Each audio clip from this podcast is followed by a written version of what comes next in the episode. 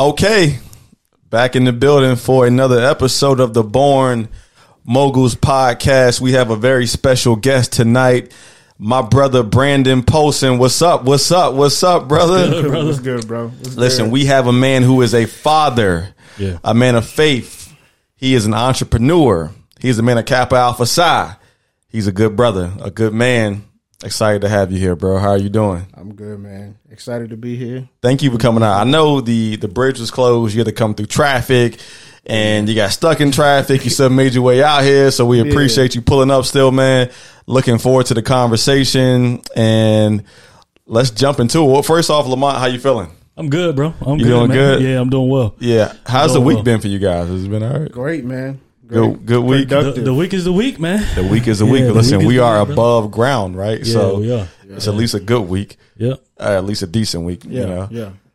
So, man, listen, how you feeling, bro? You, you're here. You finally made it out. We had spoken about doing this episode some some time back, and happy to have you here. How are you feeling right now, physically, mentally? How you doing? Man, everything is good, bro. Um, you know, uh, mentally, I'm I'm there. You know what I'm Yeah, saying? Like yeah. I'm I'm taking my time with it. Yeah, Physically, went to the gym today for about an hour and some change. Uh-huh. Got it in.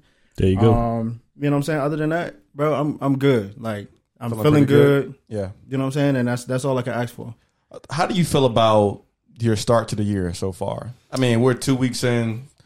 How do you feel so far about that? Uh, my start to the week has, I mean, my start to the year, it has been going as planned, bro. I mean, I don't know about anybody else, but it Yeah. just feel like 2024 feel a little different. Uh huh. Like when we went into 2024, coming out of 2020, 2023, it just felt a little different. Like it felt like things were starting to change and like stuff was shifting. oh, you felt this. You, You felt know, that shit. I felt happening. that shit. Yeah, yeah, yeah. Yeah. You know what I'm saying? Like. I don't, I don't know if anybody else felt that, but I definitely felt that. I did too. You know what I'm saying? Like, and I've talked to a couple other people that I've been, you know, that I'm close to, and they're they're saying the same thing. So it's like, it's probably just the people around me, myself and the people around me, just starting to go into a different atmosphere. Mm-hmm. Yeah. Probably rare air of, you know, actually walking into some things that has been theirs for a long time. Yeah. Yeah, yeah. Okay. So- okay.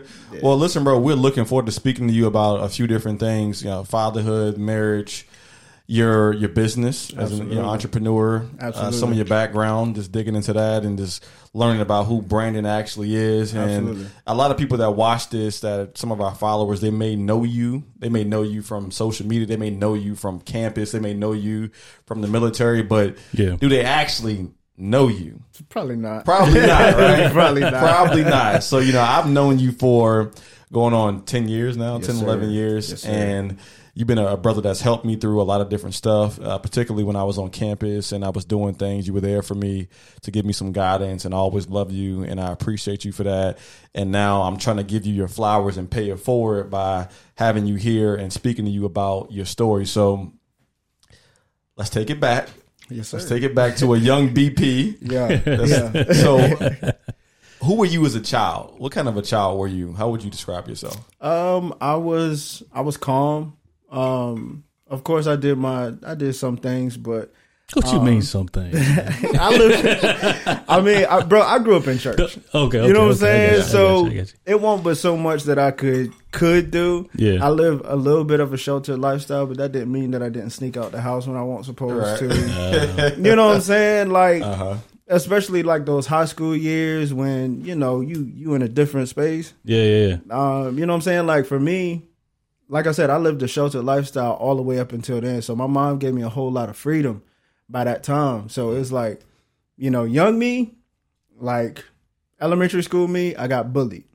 So that was a whole different vibe. Then yeah, yeah. middle school, it was like, yeah, I'm starting to be in a different space because I'm playing. I'm playing baseball. Mm-hmm. You know, I'm enjoying that. I'm making friends, going to school with the same people that I play baseball with. yeah. Um, and then high school, that was my first ever, like, I guess you can say glow up, if you will. Like, like my real, real big glow up. Cause then, like, I started, like, of course, trying to talk to ladies, trying to be a ladies' man and all that other stuff. Um, and, you know, my mom got breast cancer. Um, Oh, wow. when I was in uh, my freshman year in high school, and that kind of woke me up to a lot of things because I was taking a lot of things for granted. Yeah. Um, at a young age, and you know, from then on, um, I had to take care of myself. Um, so I started cutting grass in the neighborhood that I was in, trying to make a little bit of money because my mom wasn't working. Yeah. Um, and so from then it was just I had a I had not necessarily a hustler's mentality, but I had to be in grind mode at some point, um, and just kind of like figure things out for myself.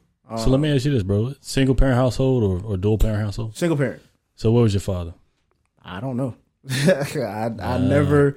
Um, I remember one time in particular. Um, I was 17 years old. I tried to call him. He answered the phone and everything, but he was like, "What are you calling me for?" Was this one of your first interactions with him? My very first interaction in 10 years. Last time I had seen him when I was in seven, when I was seven years old, Mm. and he just gave he gave me a hundred dollar bill, Yeah. and that's it. Wow. so, you know what I'm saying? For It's, me, it's not. Yeah. It's, it's not uncommon for our demographic. absolutely. you know what I mean? But- absolutely. Yeah. But keep going. No, I, I mean that that that's basically it, bro. I mean, growing up without a father and just my mom, my sisters, um, my grandmother in the same house, bro. Like we, ra- being raised with women is is just a whole different vibe. Yeah. So You know I, I'm? I will say this: like a lot of people talk about the patriarchy, and I think as black folks, like we, I grew up in a matriarchy.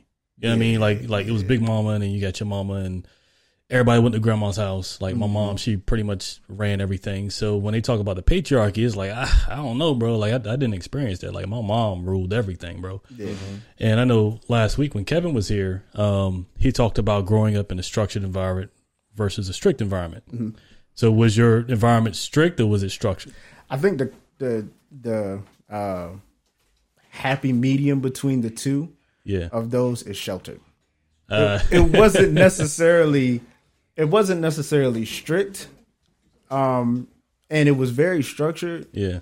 Um, but you know what I'm saying? If I had to choose between the two, I would say definitely strict. Yeah. My mom was strict on a lot of things. She was raising a young black boy in this in this in in that time. You know what I'm saying? So it was like um it was a little different for her because she had two girls, my two older sisters, and you know what I'm saying? It, it was she, it was probably different for her. So you got four women in the house. yeah, Two sisters, your grandma, your mom. yeah, You're the only testosterone in the house. yeah, bro. Young testosterone. Hey. Young testosterone. bro. It was so many times I got my ass whooped by my sisters, my boy. and I mean, it never fails. But hey, look, they, the women in my family, bro, they shape me to to the man that I am. Yeah, you know what I'm saying. And it's it's yeah, I've had male influence along the way. yeah. Um, my uncle, he was he's been there since I was a kid. Um, and then of course now my stepdad, he's um, he's been a huge part of my life as right now, especially. But you know, I've had those few male male role models, but you know, nobody that that's my that was my dad. You know Yeah, yeah, yeah. So yeah, so I that's why I just take being a dad a little, you know, A little bit more serious, a little right? bit more serious and a Yeah. little bit more personal. So Well, so on the Born Moguls podcast, BP, we always try to teach men how to become more effective, exceptional, and extraordinary. And growing up without a father is extremely difficult for a young black man. What I want to ask you is when you were in grade school, middle school, high school, and your father was not around, did you actually did you care? Did it affect you? Did it not hit you until later on in life when you became a father? At what point did you really have to sit with that and say, wow, like having an absentee father actually has affected me as I've matured into a man? When did you learn about that? Uh, so it definitely affected me, bro. I'm not even gonna lie. It affected me all the way up until that phone call. Yeah. Um, because after that phone call, I basically stayed in my room for like two days. I didn't come out the house. I didn't answer no phone calls. I didn't answer no text. Well, text messenger was new, but wait, hold on, you're not that old, man. I mean, to be texting quite honest, to be quite honest, texting was still fairly new. But hey, look, but you didn't have to pay for text messages, right? No, I didn't. Exactly. I have to pay for minutes on my phone when That's I a wrote. fact. No, I did have to when I had my Virgin Mobile phone. Okay. I had to pay for my. It was five cents a text. Yeah, you okay, know what I'm okay. saying. They don't know nothing about that. That's crazy. Okay. But yeah, no, like it was after that phone call and after I spent a couple days to myself and and, and just kind of like realizing like, bro, like you got to figure this out on your own. Yeah. My mom was my mom was a huge part in my life. Like she taught me a lot of things that you wouldn't you wouldn't think that a woman can teach a young black boy, especially. Um, so you know, I I love my mom. She she she's gotten me through a lot of things. So especially at a young age, and I know I want the easiest child to to deal with, but I want the most difficult neither. And my mom tells me that every day. You know, it's some things that I wish I would have did that my mom told me to do. Like for example, go study engineering as opposed to accounting because engineers making mad money right now. So it's like, goodness gracious. Yeah. But Yeah. at the end of the day, you know, I chose my own path, and Yeah. you know, my mom is proud of me. She she comes to see me every weekend. She lives right over here in, in Gates County. Um, so she comes to see me every weekend. She comes to see the boys every weekend, and she's just she's always so supportive. So did I did I realize that I didn't have a father? Yeah, You did. but at the end of the day, my mom made up so much of that patriarchy that I didn't realize it or didn't know that it was necessarily a need until after that phone call. Okay. Um, and then I took that time to myself and just was like, bro, I really don't need it. So, did it help that you know you had peers who also were in your same situation? Because I know for me growing up, I didn't realize that you know it was not uncommon for my father not to be in the household until I went to like an all white school. Yeah, you know what I mean, and then that's when it really hit me like, oh, these people really got their dads. Yeah. You know what I mean? Because like if, if you're in the trenches with people who are like in your position, you really don't really notice what you're missing out on. Yeah. So, um, was that the case for you? Did you not really like, you know, is everybody else ain't got their fathers either? So, Yeah. Bro, I grew up in the hood. Yeah, so yeah, it's yeah. like I, I grew up yeah, yeah, yeah. I mean, I hate to put the label, but it, it's it's commonplace when you growing up mm. in Yeah. the in the hood like environments. yeah. So it's like you know between my house where where we lived in the apartments, Brittany Sweetbriar, and That was a Brittany and Sweetbriar? yeah, bro.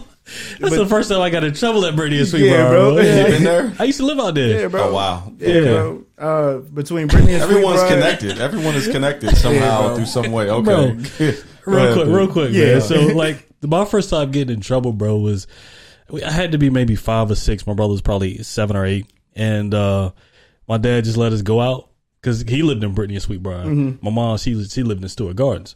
So uh, we didn't know what to do, man. We was just out there in the neighborhood. This is when they had telephone booths at the time. So we called nine one one on the telephone booth. yeah. and just start running, bro. Oh, the man. Uh-huh. cops pull up, bro. They like, hold on, these are the only two kids in the neighborhood, bro. It's got to be them, bro. We got toe up, Bro, toe wow. up. Brittany and Sweetbriar Wow. during that time, bro, it was so different because we played tackle football in the street. Yes, bro. you know what I'm saying? yes. It was just so rough out there. Yeah. But um, you know, having growing up in Brittany and Sweetbriar between there and 14th and Wickham, because my aunt stayed What's even Wickham? Yeah, 14th yeah. and Wickham, so it's like, bro, it was like, it was a lot. You know, Bro, what we I'm was saying? in the same circle. That's Yeah, crazy. same we was in the same circle, but about a ten year difference. But yeah, yeah, yeah, yeah. But I mean, you know what I'm saying? It was so commonplace It was, to yeah. see to see the absenteeism of fatherhood. Yeah, yeah. Um, Do you feel like you express your lack of having a father there in a negative or a positive way mm. I think before it was negative. before it was negative? I think before it was negative for sure because I was I was so focused on trying to make up so many of the things that wasn't there because of fatherhood. I didn't focus on the things that I did that I did have with my mom being there. yeah. So I think I projected that in the wrong way to the wrong people. Now that I have kids and now that I can change the narrative and be a part of this generation right here that is breaking those generational curses of the not having the father in the household or not even in the household, just not having a father be present or be active in the life, like that that means a lot to me. Because my sons, like I, I love them boys. Yeah. I do anything for them boys. Yeah. Um, and they love me. They'll do anything for me as well. So it's like that. Now I'm projecting it positively because I know that my sons, um, they got me and I got them. So that's that's, yeah, bro. I mean, that's that's what it is for me. My my boys Okay. are, are my everything. Yeah, absolutely. Okay, so you, you get to high school, Mm-hmm. you're having this glow up moment, Yeah, man. and you start feeling yourself. yeah, man. You start feeling yourself. Yeah. And so, at what point do you decide, even though I'm living in project low income housing, my mother is a, a fantastic woman. She's taking care of me, but I, I still want more for myself. I want to go to college. When do you decide that? Senior year, bro. Senior year. Senior year. It was late for me because um first for me, like I said, I was trying to be a ladies' man. So I had I did not have a good GPA. I I did not.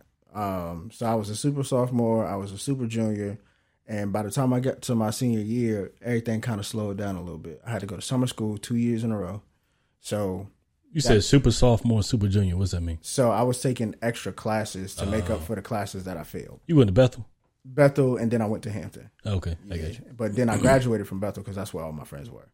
So, um, yeah, bro, I was I was doing a lot at, at at that time, and then of course I was in church, I was in ministry and everything like that. So it was like my schedule was jam packed. So, you know, um, I realized it um, when my my senior year when I saw everybody else getting, you know, scholarships to to to schools and stuff like that, and going to the military and stuff like that. My mom was uh, uh was a was a stickler for the hell no on the military. She did not want me to go to the military. Well, eventually you did join, but Absolutely, yeah. But, but, but why was that? that was later in life. Yeah. Uh, I don't know. Um, and I asked my mom to this day. She, you know, she she kind of dances around the question a little bit. Uh, was your father military? no, Oh. um, but and I wouldn't know. to be quite honest. right. Yeah. I wouldn't know. But I mean, the reality is, I, I mean, I appreciate her for not, you know, pushing me to military Yeah, yeah. because I know it's not. A lot of parents they're gonna say you're gonna either go to military or you're gonna get a job or you're gonna go to school. You know what I'm saying? Like, and that my mom did not put that type of pressure on me. She did apply pressure, but she did not put any pressure on me. She just uh, she just said, "Hey, make the decision of are you gonna go to college or are you gonna pick up a trade." Military was not an option for her. I wanted to go to the military. I wanted Yeah. to go to the Marines.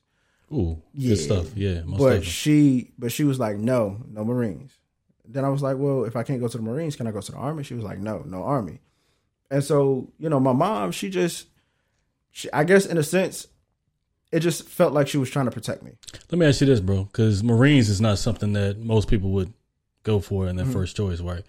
And then you went from Marines to the Army. Mhm. Both of those are like highly masculine frontline type. yeah bro So were you fighting for masculinity at that point? nah i like when i was like 17 years old 18 years old bro i won't rap too tight like Yeah. i was just honestly at that age i was trying to prove something like i Yeah. was I, I mean i was i was crazy a little bit but you know what i'm saying at the end of the day i was out there trying to prove something And the reason why I asked is because I, I did the same thing. Yeah. Like I, I wanted to that image of masculinity that I had in my mind that I didn't get from my father. Right, I wanted to be that guy. yeah And I think, you know, it's a good thing I didn't go that route because my life changed, you know, absolutely for the better. My brother went that route and his life changed for the better. Mm-hmm. But yeah, so that, I mean, for me, it was like, I want to be the masculine male. And I think this is going to get me there the fastest. yeah You know what I mean? A military, especially like I wanted to do Marines. And then once I got, got out of the Marines, I wanted to go into SWAT and, uh, had a conversation with SWAT and I was 111 pounds at the time. hey bro And they say, nah, you, bro, you too small. I did, I did I did when I was 18 bro I did the little weigh in for uh for for the Marines they won't take in nobody if you want at least Yeah. 125 yeah, if you want there, they won't. You take know what I'm saying? Yeah, like if yeah. if you was a certain height, you was 125. I mean, yeah, you can go, but under the 125 and five nine, five ten, it's yeah, slow, yeah, real slow. You know what I'm hearing from what you guys are saying is that it sounds like young black men, when you reach a certain age, and if you don't have that male figure in your lives that can be the direct influence over you, you start looking for a way to become a man on your own. Yeah. Absolutely. And that's what I'm hearing. Now, I think a lot of young black men go through that is because we all grow up so much without having the direct male influence to tell us, okay, this is the best route for you to go, son. Yeah. I'm proud of you, son. Take this path. And then you begin looking for your own path because you want to be a man. And really, before 18, most of us think we're men already. We think Yeah. we're making men decisions. We likely have jobs most times. We're paying bills for parents because they can't afford it. Yeah. And so we start feeling like we're already men. And then we get to a certain age where it's time to now exit the household and go out into the world.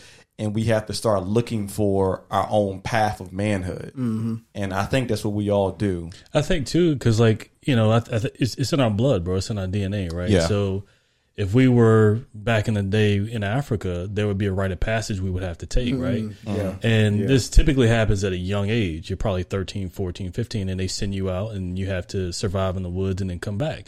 Right. If you don't come back, that was it. But if you came back, now you could be part of the clan. Okay. And you know this eighteen this eighteen year old age that they put on us, bro. Like we're already past the prime where we need to be taught everything that a man is before we even hit eighteen. And a lot of times we're not taught that, right? We're we're saying, you know, go, you know, the the school route, which with most men who struggle in school, as I did, I'm not the guy that can sit down for eight hours in front of a te- you know in front of a textbook and recite to you what the heck I just learned, bro. Like I'm my, my mind is just not there. Yeah. You know what I mean? And for me, like I just I hated the idea of just being stagnant. And I saw myself if you know I'm 16 years old and I'm at my dad's house, I'm getting my GED. Where do I go next? Yeah. And I had nobody to direct me. So my thing was like, all right, well, for one, I was I was battling depression and I wanted to end it because I'm like, there's nothing else for me here in life. I'm not providing any value anywhere. The easiest way for me to provide value and go out like a hero is to join the military. Yeah. Because at this point in time, uh, we had just invaded Iraq, and I'm like, all right, boom, I can get on the front line. So you were looking for an honorable death? Yeah, that's most definitely that's what I was looking for, bro. Yeah. And you know, a lot of my friends had already passed away. They got murdered in, in different cases, and you know, so I'm like, bro, I'm, And not not from the military, just from street wars. yeah, just from street wars, yeah, yeah, block so- block wars. So Yeah. they they got murdered, killed, shooting people Yep. shooting back. Yeah. But you know, it was a turf war going on. It's like you know we have domestic wars going on in our own neighborhoods here in the African American community, and that's how your friends went. Yeah, and I But- think I think it's all a fight for masculinity, bro. It's all a fight for masculinity. Absolutely. Right. And you know, it's funny that I mentioned like the honorable death thing because when you die for your neighborhood and our community, you're seen as a hero. Absolutely. Yeah. Right? Like you're you're you, you become like a deity type of figure and they put you on shirts and they they spray paint your name, they make murals of you and you're deified, right? Yeah. yeah, And that's when you get your wings. that's when you get your wings, right? You know, Yeah. and uh, unfortunately Yeah. that that has been the the history of our of our community. yeah. But you were looking for a different a different type of Well, the thing was, like, I grew up in the church too, so I was not trying to end it myself. Yeah. You know what I mean? Like, Yeah. I wanted to be, I wanted to be recognized for something great, and I already knew that based on my father's lineage, that would not be anything I would be recognized for because he wasn't, he didn't do anything great. yeah. So I wanted to be the hero of my own story. You know what I mean? Like I had when I was I suffered depression for a very long time. I remember in second grade, bro, like I used to this is when Columbine first hit. And I used to have dreams about being in the classroom of Columbine, but me having guns and shooting back, you know what I mean? And then dying in a blaze of glory and everybody recognizing me as the hero. Because, you know, it, a lot of it goes back to the 1980s and 1990s action hero but then all, all it, it always stems back to I really had no direction. I had nobody to guide me. You know what I mean? And, and I mean that's the thing. So for for me, it was the opposite. So the reason why I wanted to go to the military was because I wanted to take somebody out. Like that's that's what I saw in my head. yeah, Like that that got to prove something. That got to that got to uh that desire to end someone else and do it in a in a legal manner. yeah. That was my mentality. You still it. got that in you? I think men if, if pushed to that point, Yeah, it's yeah. It's, we all it's had that in I mean, Anything nobody inside of us, right? Nobody is looking to do that, but Yeah. at the end of the day, for me, I'm I'm protecting my household Yeah, most definitely. at at one hundred percent. Me and my wife, um, she she knows the procedure. If somebody walk up in that house, she know where she needs if to go. If someone breaches. yeah, if somebody come in that house, she know exactly where she need to go, and she know exactly what she need to do. And then from there, let me handle everything else. yeah, yeah. You know what I'm saying? All right, so, let me ask you guys this because this really for me is a topic that it's been foreign to me my entire life. Despite my experiences, I have never actually experienced depression. Yeah. I've never had depression or anxiety. I don't know what if I know what it means to or how it feels to be sad for a moment, maybe a day, if someone passes away, if it's not a great day, but I've never actually experienced what I consider to be true depression.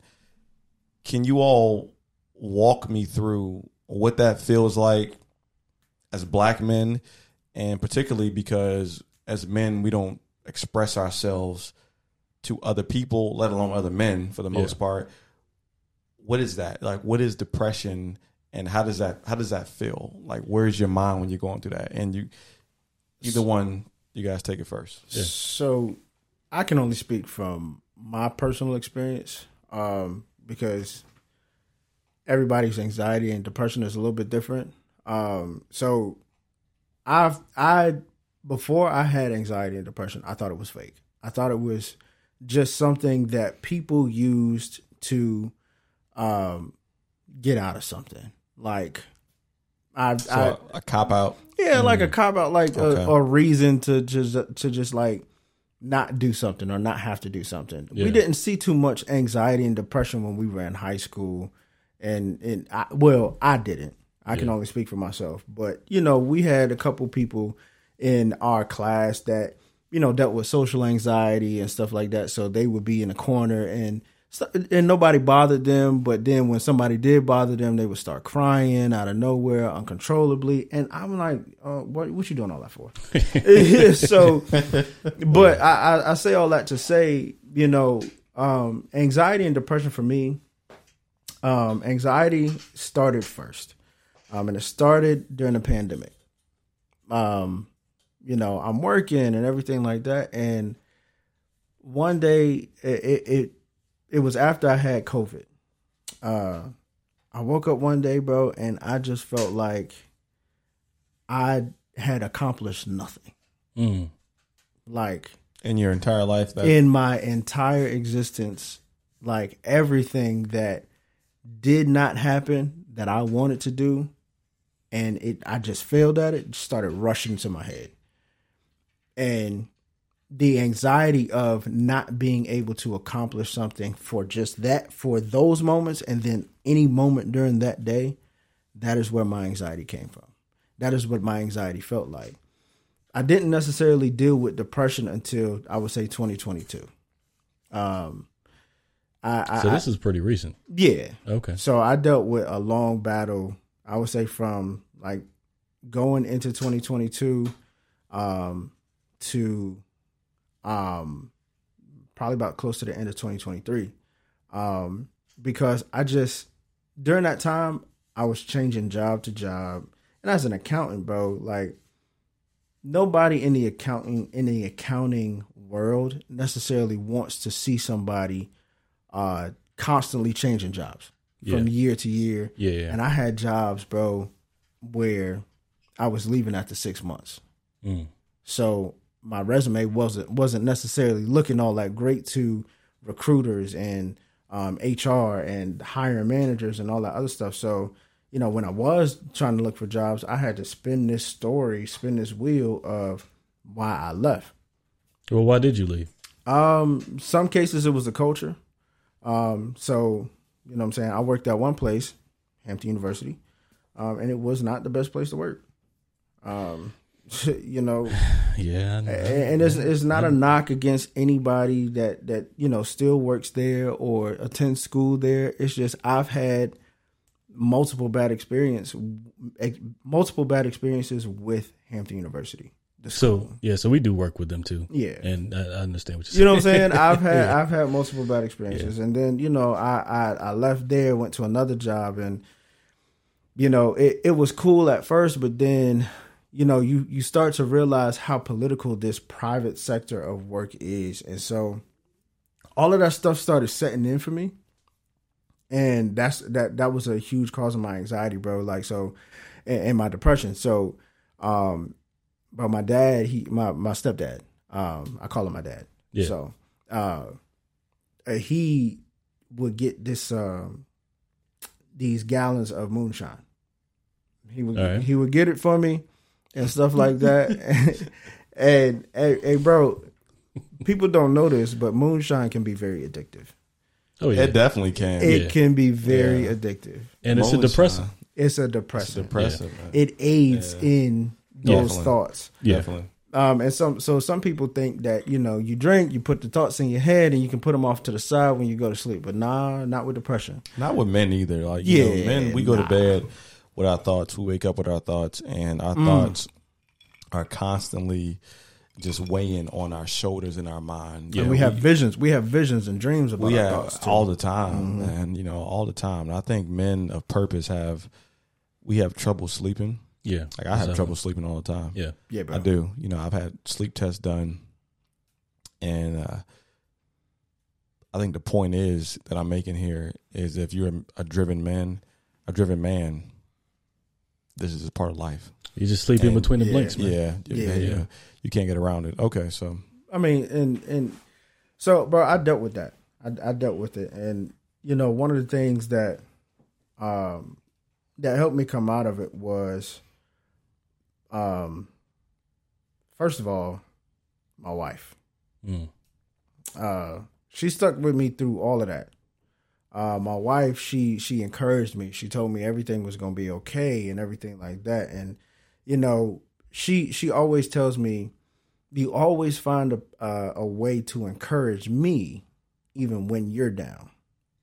And that kind of lift that lifts my that lifted my spirits every single time, because I'm like, yo, you got a lot of stuff going on too, and I can't be selfish in any moment and take away from what you have going on to focus completely on what I have going on. And that's not fair. That's not what marriage is. You know what I'm saying? It's it's give and take. It's understanding, you know, it's it's knowing uh and understanding when and how to support and when and how to be supported.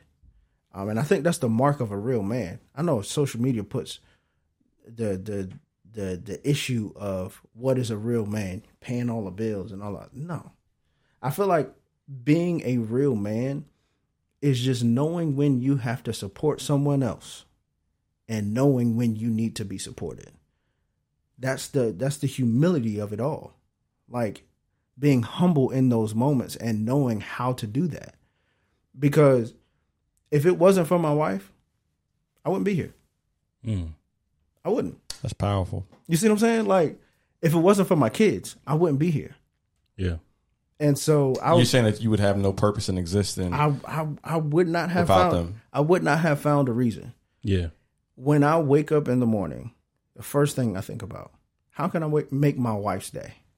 How can I make my kids' day?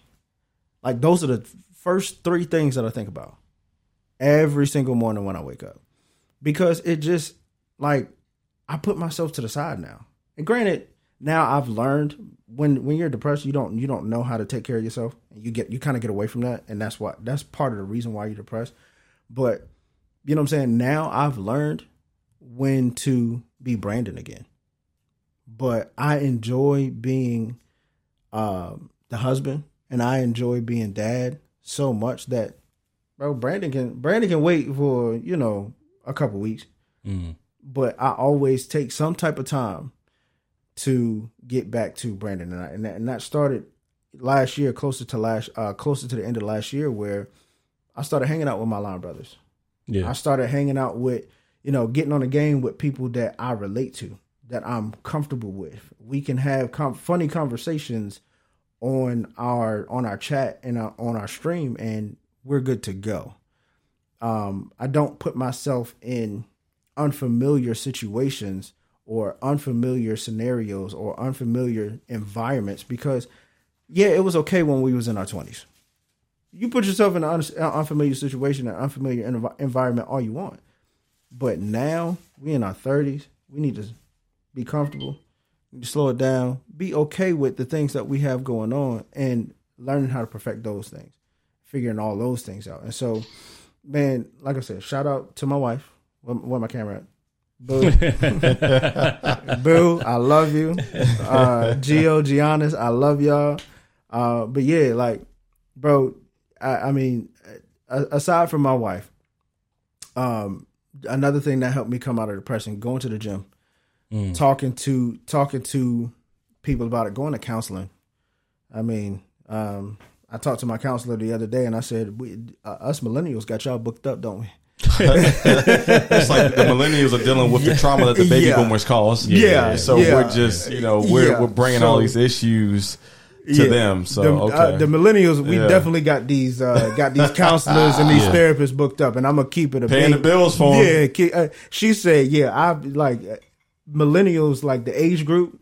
She, she she just gave me an age group. She said, yeah, the, the age group that I'm seeing right now, ninety five percent. Yeah, yeah, I, I, I don't doubt it at all. But it's it's just it's just the the I think it's just we are more aware of our emotion to certain things.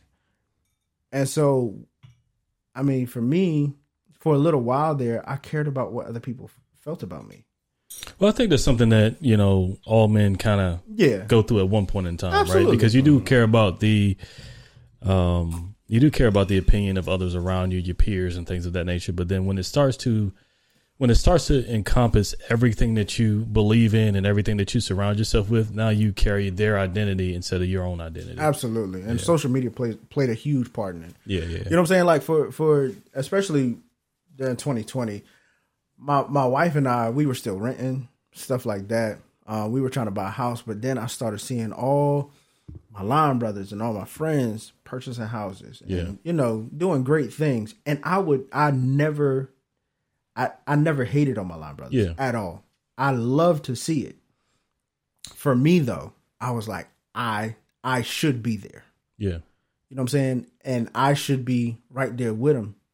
But I think that's a hard spot to be in, bro. and it it's really tough. Yeah. It's really tough. yeah, And so, you know, when everybody was buying their houses and, you know, getting their six figure jobs and stuff like that, I was like, bro, I should have been there too. yeah, But it's like uh I, I I needed to walk into my timing. yeah. I think that's the most important thing because, like, again, we talked about this last time. The, path, right? Your path is your path. You Mm-hmm. Yeah. can't walk somebody else's path. Absolutely. And Absolutely. for me, like when I when I ended up going to uh, Northern Virginia, and I spent most of my high school in in Northern Virginia. Um, that's a very affluent neighborhood, right? So I went from going downtown Newport News to somewhat of the projects there, but the projects there would still be considered something affluent here, right? So Yeah. you got you know a very low income median income here i think it was maybe 15 to 22000 the low income there is like 50 to 60000 Yeah. you know what i mean? So it's like i see as i'm not graduating all my other friends are graduating. Uh, one of my best friends he got a job at nasa. The other ones are doing like extremely like important jobs doctors lawyers you know what i mean all this other You stuff said you said you sitting there like, bro, why can't that be me? Like, I'm, I'm, I'm in my you ain't hating on them. You just No. like, why can't it be me too? I'm like, yeah. So, so why why did my path go this way? Yeah. you know what I mean. And like, I'm I'm back at my dad's house, back where we started at. The house has been condemned three times. Every time they condemn the house, they'll wait a couple weeks and then pull all the all the condemned flags up and just throw it in the trash. And then we gotta you know start from scratch again. And I was like, bro, like I'm just I'm tired of this, bro. Like I'm tired of everybody else is succeeding in life. I have no direction. I don't know what I'm doing. I don't see myself anywhere in the next five to 10 years. I see myself in the ground. You know what I mean? Like, I, I don't see myself doing anything in the next five to 10 years except for being dead. Yeah. And the first thing I said was, okay, well, before I leave, I'm gonna, I'm gonna put a seed in this earth. I want, I want something to carry on for me. Yeah. And, uh, ended up getting married at 19. And, uh, the same year I got married, my best friend got murdered. And I was like, all right, Lamont, you, you really have to focus on what you want to do. Either you want to live and build some sort of legacy that you can kind of be proud of, or you just want to give up and be like everybody else. Yeah. I said, well, shoot, I, I need to, I need to live. But my depression started when I was younger. My depression started when I was maybe in second, third grade, um, because I longed for my father, bro. Like I longed for my dad, man. And uh, for me, it was it was difficult because um, I felt like he didn't put enough work in. And with me having six kids and me seeing the things that I do for my kids, I'm looking back at my dad and I'm like, Dad, all I wanted you to do was catch a bus to come see me. Yeah. You know what I mean? Like just do something, bro. Like just just let me know that I'm there for you. You know what I mean? Like like I'm I'm I'm on the top of your mind. Let me know that I'm there. Like I still exist in your mind. You know what I mean? Yeah. And it just, you know, it didn't happen. And and you know, I came to a uh, a moment when I was maybe 18 or 19 years old where um I basically cursed him out. I called him on the phone. I cursed him out. I gave him as much as my, you know, as much as I could possibly think of in that moment. And I and I was like, bro, I don't need you as a father anymore. I'm 19 years old. I got two kids of my own. I'm about to have a third kid now. I don't need you as a father, but my kids need their grandfather. Yeah. From there, he been there.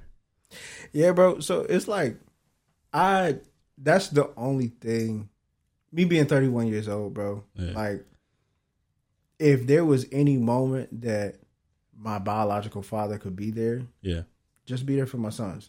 There's That's it. there's nothing that you can do for me at 31 yeah, years old. yeah, I'm, uh, unfortunately, yeah, 14 years ago, yeah, you could have you could have did something. You could have been there for me. But my stepdad is more has been more of a father to me in the past I want to say 10 plus years. I think him and my mom have been married for about 10 plus years. Yeah, 10 years cuz they got married the year before um I went to I graduated. No, I went to college. Mm. That's 2014. So, yeah. So, I mean, my stepdad has always been there for me. Yeah. I, I can call. I, can call my like you know the little uh the little meme where it says you get you- like uh it gives you a scenario. You got one person that you got to call. If you don't call that person, if that person doesn't answer, you die. yeah, or something like done.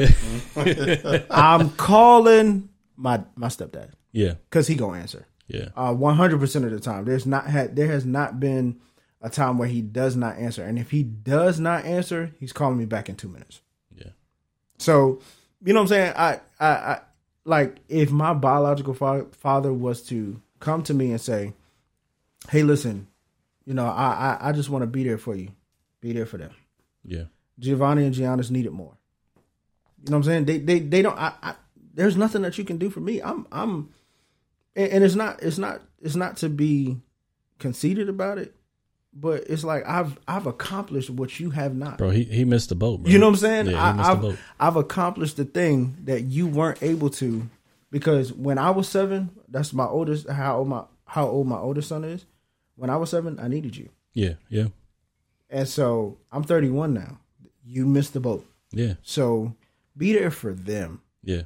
If if you're gonna be there for anybody, if you're gonna show any type of support towards me, get to them. Yeah, Uh, it's it's crazy, man. Because it's like you know, I look at the man I am today, right, and I, I look at my father, and um, it was unfortunate for him because he lost his father and his mother at a very young age. I think my my grandma died when he was maybe thirteen. My grandfather died when he was like a, ten or eleven. So he was always the baby of the family out of Yeah. nine or ten kids or something like that. And uh, you know, I, I look at him now, and I'm and I'm like, man, like this is. like, bro, this is where I came from. like, it's like, bro, like, Yeah. it's night and day. It's night and day, man. He'll come, you know, he'll. My dad is a master complainer, master complainer, bro. And um, he'll be like, yeah, you know, I got I got two rich sons, and they don't do nothing for me. And blah. I'm like, do something for you. Cry me a river. come on, bro. You supposed to leave me a a legacy for us. Yeah, You want me to live a legacy for you? yeah. I, Yeah, I think that we are the most forgiving generation. I think so. Yeah. Absolutely. Yeah, I think especially you know black men, and we tend to accept our fathers later on in life when the job for them is now easy. Yeah. Hmm. Like you said, there's no job anymore for your father because you're 31, and actually, even with with Gio and Giannis, there still isn't really much of a job because the first line of defense is always you. yeah, You have the hard part. You and Bella have the hard part of caring for your children, right? Yeah. yeah, if he does come around ever, he gets to come around for the most fun moments, Yeah. right? And even hearing you say that, and you know, knowing you, Lamine, that your father does come around some, you know, sometimes for your kids and whatnot, we still give them opportunities to be present, yeah. even though they lack so much presence in our lives, and we we still find a reason to forgive. Well, I think you know I, I look at it like uh, Dragon Ball, right? So when Frieza was fighting Goku on Planet Namek. Uh-huh. this is early Dragon Ball, yeah. Early Dragon Very Ball. early he, Dragon he Ball. just mollywopped him, right? Yeah. He mollywopped him. Uh-huh. He, you know, he he did his own destructo disc, cut himself in half, and he's just sitting there lying on the ground. And Goku's like, "Bro, like I don't need to fight you no more." Yeah, He's like, "All right, here, bro. Here's, here's some extra energy so that you can survive." yeah. Like that, that's how I feel with my dad. Like, bro, I don't need to, bro. Like you, you dying out here. Yeah. So I mean, do you all feel sorry? It's- it's pity. Like, That- it, to there's me- pity. to me, it's pity, It's bro. pity. It's Yeah, like- but if they didn't have value to offer you all, then what is the value they can offer your children? Well, it's, it's just to me, it's not. Um, it's there. There's not much value there outside of lineage. You know what I mean? Like I, I want them to know who my father is because I want them to know who surrounds him, his brothers and sisters, and you know, it's like my dad has not accomplished much in life. Yeah. You know what I mean? And it's like for me, it's it's almost like charity, right? Bro, see how well your sons have done in your absence, and then see how well your grandchildren are doing um, you know, as as a result of of your sons in your absence. You know what I mean? And, it's- it's, like, yeah, keep going. it's it's just so crazy for me because um my my biological father lives next door to my grandmother's best friend Come on, bro. in the seven five Come on, man. in Hampton. Like you can you can drive down the street to Yeah. come. You could have dro- driven down the street this whole entire time. But and he also has two other sons that he's very active in their life. So I, I was going to ask you that. Did did he have actually raise a family with another wife and then I don't think he I don't it to my understanding he never got married. never got married. So that's Okay. the, you know what I'm saying. Again, that's not that's none of my business. But you know what I'm saying. I met my I've seen my older brothers more than I've seen him. Hmm. Because after I turned seven, I saw them a few times. You know what I'm saying. And then when I got to middle school and high school, I saw them a couple times too. But other than that, I, I don't even I don't even know what them young men look like. Yeah. Sorry, sorry to them. Yeah. you know what I'm saying? I don't I don't know what they look like, but you know, at the end of the day, I feel like I'm better off. yeah. You see what I'm saying? Because my sons, they see my stepfather as their granddad, their pop pop. Yeah. That's what we're gonna go with. We ain't we ain't gotta change it. We ain't gotta reinvent the wheel. No, I don't think we have to, and that's Yeah. why that's why I said I think we're also uh, young black men are around our age. Millennials are just so forgiving, Yeah. and I think perhaps we forgive for the sake of our own soul, so we can move on. I was gonna ask you why, but I, I but that's the reason why. Is that the reason It's- why? It's, it's, it's Yeah. for the it's for the sake of us. I think so. I think I think it's for the sake of our own Yeah. so we're not bitter and we can move Yeah. on and we can father our children because in the a way that we millennial fathered. the millennial generation is is really like we about our business. Like Yeah. all of this other stuff that's going on, like okay, yeah, it's okay, but Mm. We just trying to we trying to establish ourselves, get our stuff straight, so that we can give it to our kids, give our kids the legacy that we did not get. Yeah. Unfortunately, and it's not to say that our parents didn't try. It's not to say that. Some of them didn't try. Yeah. And some of them, Yeah, some of them, some of them really didn't. Yeah. But the reality is, like our parents, my mom, I know my mom. She tried her hardest. Oh gosh, yes. But I I think too, man, like we were all part of an experiment, bro. This was the I mean, we grew up in the crack era. We grew up. We grew up with technology and without technology at the same time. Well, so- and so the, the yeah, so- change in technology. Yeah. But y'all were born in the nineties. 92. 93, 92 for him. Okay, yeah, yeah. Yeah. So I was born in the eighties.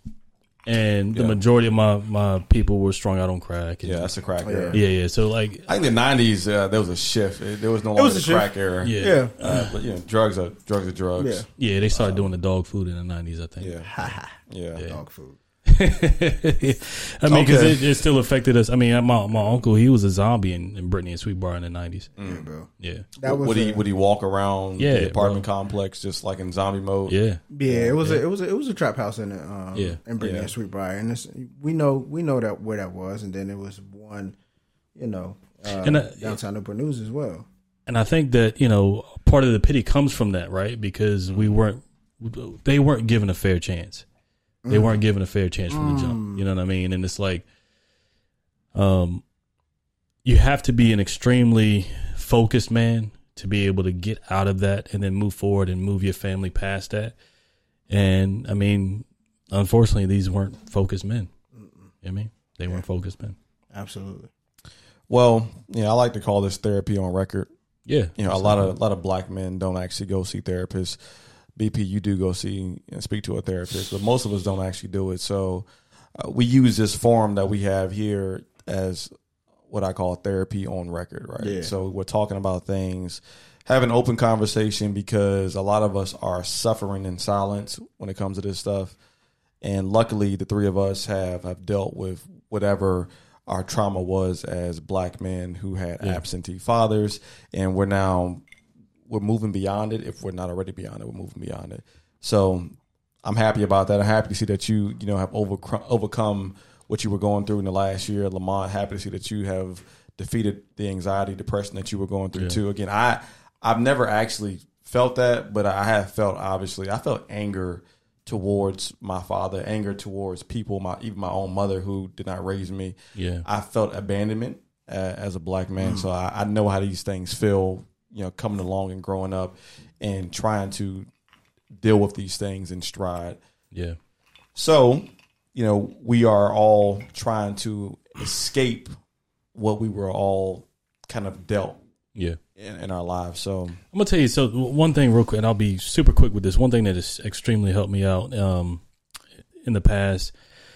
Uh, gratefulness and depression in my mind cannot coexist, right? And one thing that I got into was uh, meditation. I got into mindfulness. I got into uh, reading different books, man, that, that could help me expand on what I already believed in my faith and being grateful for the things that I have. Because honestly, bro, when I when I when I got to thirty, actually when I got to thirty two, I had a huge party at thirty two because I didn't I did not believe I would make it to see past thirty two. So anything past thirty two has been like extremely like grateful for me, and um, I don't think I've ever I don't think I've had another bout with depression since I was thirty two uh, because I just consider this a bonus. You know what I mean? I, I feel like I completed the the single player game. And right now, I'm, I'm Yeah. playing the, Yeah. the the game again on a different mode now. I, I've unlocked a few things, and you know, I'm, I'm living my my GTA life on uh, cheat codes now. So yeah. For me, I don't think uh, gratefulness and, and depression can coexist. So I try to find ways to be grateful for everything that I have, even the even the things that I'm going through that may not be as um, as good as they they should be. You know, certain situations because they they're always going to come up, right? The situations are always going to be there. You're always going to struggle with certain things.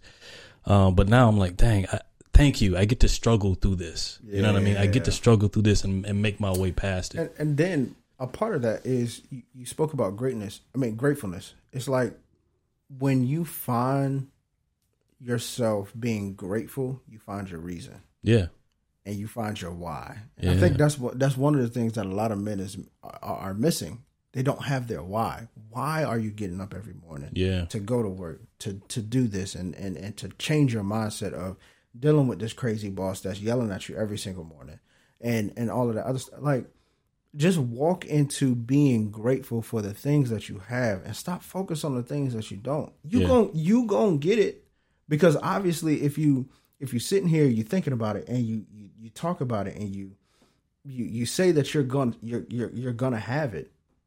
It's already it's already in the atmosphere. You've already uh like put it put it out there for Yeah. for you to go walk into it. Yeah, but the reality is like if you don't have it right now just put a pin in it yeah, because you you about to walk into it yeah. It's gonna come. you've manifested it yeah.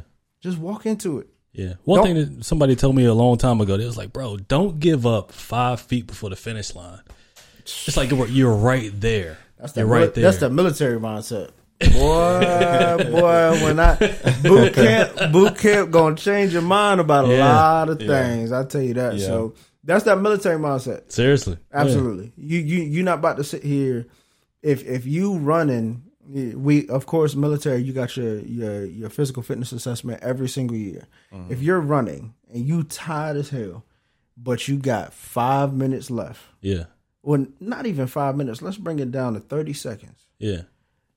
You already spent. You already sore. You done did your, Yes. you done did your push-ups, you done did your sit-ups. All you had to do was your run. You've done good up to this point, and you got thirty seconds. Thirty seconds left, and you feel like giving up. Yeah, that's when you need to dig in. It's that f- fight or flight mentality. yeah, A- Are you going to push through it, or Yeah. are you going to fall out? exactly. Because at a certain point, yeah. So how do you how do you find that as a man, right? brother? Because we have all been there, and not just physically, but you know, mentally and mentally, different scenarios. Emotionally, When you are at that point of okay, I'm, I'm ready to throw the towel in. Yeah, I'm gonna wave the white flag. I'm exhausted. I'm mentally exhausted. I'm physically. I I cannot go any further than what I've gone. What are you thinking about in that moment? Because I think it's like a very very split second decision yeah, it is. between falling out and saying I'm done, and saying okay, you know what, I still have a little bit more left in the tank. How do men actually find that? What do you do? What do you tap into to get to that? The first thing that I tap into is is saying that I'm not scared to fail. Hmm. I'm not. I'm not scared that if I don't get it this time, the next time I go out and do it, I'm definitely gonna do it. But if it's that split second decision and that split second decision, and I only got 30 seconds left, and I have to push through no matter what, then I go back to my reason. I go back to my why. yeah, and I think about who this affects outside of myself. Because at at a certain point, it's not about me. It's not about it's not about you know Brandon. It's not about what BP wants to do. It's about well, if Giovanni and Gianna see this, they're Yeah. gonna see somebody who did not finish yep, 30 seconds prior and they're gonna think that it's okay. It's not that they're gonna see me as a failure. They're gonna think that it's okay. yeah, I don't want them to have that mentality. Yeah. I want them to sit here and be like, damn, my dad really, really just did all that. And now he was tired. He was done. He was spent. He was ready to fall out. But he still pushed through. yeah. That's my why too. Yeah. Yeah. I got, I got, I got seven people on my back. You see what I'm saying? Yeah. Like, and that, that's just that's just locally, right? Mm-hmm. And then I got the rest of my family on my back who are still dependent on me for other things. I got other people who depend on me for other things. So it's like if I fail, everybody else crumbles, right? the sooner you find your reason and your why as a man, the better off and the more motivated you are to accomplish the things that you've that you've been wanting to accomplish. Yeah, I think as a man, you need to despise failure. Yeah. Well, I, I- You need So- to you need to experience it. Experience but you it, do yeah. but once you Despise it. experience it, you do need to despise it. I well, think. I, I think Go ahead. I'll, I'll say this too because fail gracefully, right? So when you fail, you're not you're not out. You know what I mean? Like it's when you fail, it's one of those things. Is okay. Well, where did I go wrong? rework the formula. Yeah, rework the formula, right? Yeah. And it's like when I fail, nobody knows because they they don't take the hit. I take every hit, and I'm like, all right, well, I need to recover twice as fast before before they actually take the hit, so that I can actually you know get get the ball back rolling again. So they never knew that anything happened. And then once everything is done, I go back to them and be like, "Hey, you know, I was struggling last month, right?" So let, so let me ask y'all this: Yeah. Have y'all? eh, So you said fail gracefully. yeah. Um, have y'all failed ugly before? Oh, most Absolutely. definitely. So I mean, Yeah. and that's the thing. Like I, I, I go back to that gym mentality. Mm-hmm. Like when you got that ugly face and you trying to you trying to push through that that two seventy That five next on that on that on Yeah. that bench, and you Yeah. trying to you trying to push through it. You trying to push through it. Your face is ugly as ever. Yeah. And so, you know what I'm saying? That's one of the things that I, I, I think about. It's just like, I failed ugly before. Yeah, Really, like really bad and really hard. But the the reality is I'm not gonna do that again. So now I'm now I'm in a mentality where I failed ugly. I failed gracefully a couple times, but you know what I'm saying, at this point, I despise it. You have to Yeah. despise it. Like, I truly believe that failure should hunt you as a man. Mm. Like, you should not be able to sleep well at night. If At a certain does, point. Oh, yeah, yeah, At a, most hunt cer- you. at, at Yeah, yeah, certain most point, definitely, at a certain point in your life, It, Yeah. it need no. It needs it needs to hunt you. Yeah. Right. Like the the ghost of all your failures should live on your shoulders. Yeah. When you sleep at night, you should be thinking about, okay, I failed, right? Yeah. And so much so that it makes you get up the next day and you have to go harder. Yeah. You need to despise failure as a man. Otherwise you become comfortable with it.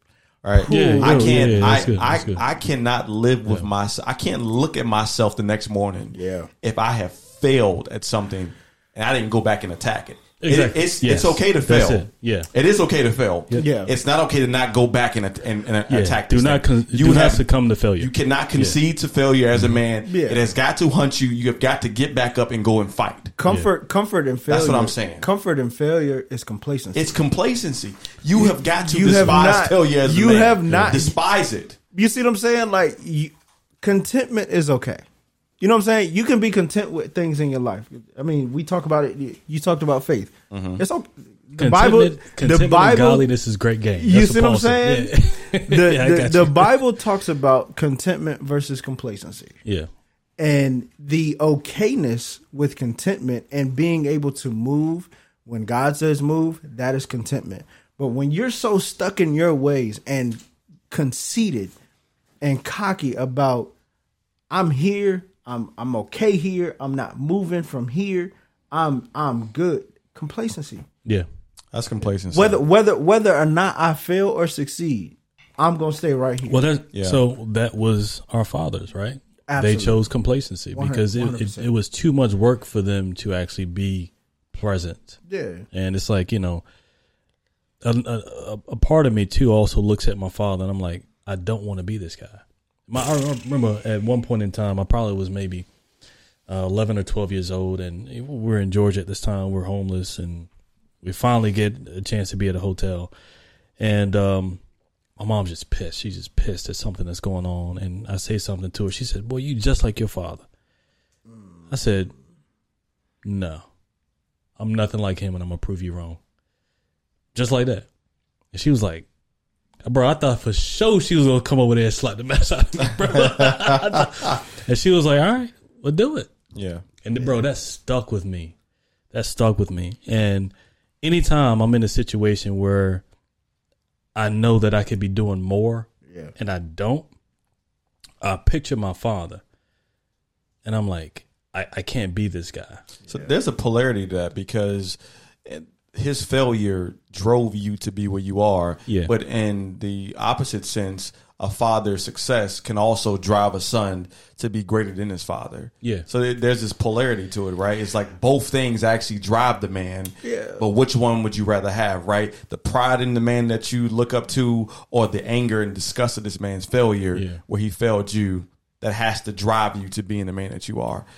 It's a It- polarity to it, right? it It's depends on the man. situation. Yeah. I, I mean, I feel like history has shown us that's kind of like a 50-50 thing. Mm-hmm. You know what I'm saying? If if you got a, a father that's been a CEO of a company for 30 plus years. If he's a if he's a great well known man, right? You know what I'm saying? Like Yeah. a world I mean, some some guys That's a lot of pressure. some men will Yeah. say that's a lot of pressure. Yeah. But if you have a son that who has a father that's multi talented and everything like that, and your father is taking the time to take the things that he sees in you that he saw in himself and making it 10 times better, Yeah. I feel like that's just that. That's just that level up. I'm Yeah, gonna be better yeah. than my dad in that because I feel like that's what Giovanni has and Giannis has. And How, how old are they?